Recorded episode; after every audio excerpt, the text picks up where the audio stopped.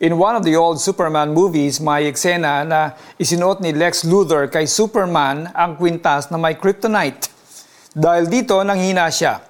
Since this movie, kryptonite became synonymous with anything that saps a person's strength. Na-realize natin na even a superhero can have a weakness. May kryptonite din ba ang mga Bible heroes?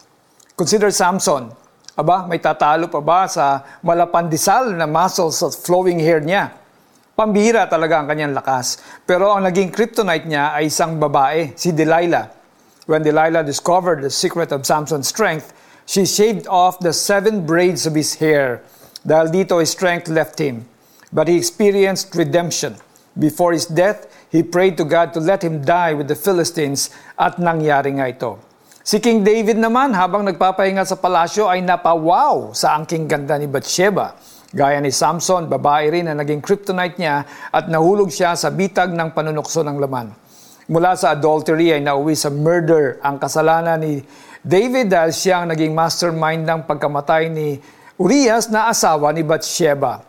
Pero paano kaya naituwid ni David ang kanyang mga pagkakamali? He turned to God, repented, and fasted and prayed. May lalaki naman na nagsabing same-sex attraction ang kryptonite niya. Ang sabi niya, nasa elementary pa lang ako when I felt that I was a female trapped in a male body. Ang totoo, I was trapped by the enemy at naging makasalanan.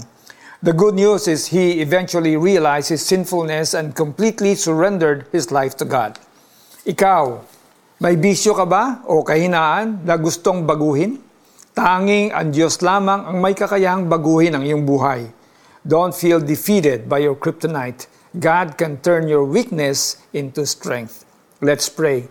Lord, thank you po sa inyong walang hanggang pagmamahal, pagtanggap, at pagpapatawad sa lahat ng aming kasalanan. Thank you, Jesus, for dying on the cross for all my sins. In the face of my weaknesses, be my strength. In Jesus' name, Amen. Application alamin ang areas of weaknesses mo. How do you deliberately or subconsciously disobey God? Continue to pray with other believers as you ask God to help you overcome your weaknesses. Join a Bible study or prayer group near you. Kaya nga magsisi kayo at magbalik loob sa Diyos upang patawarin kayo sa inyong mga kasalanan.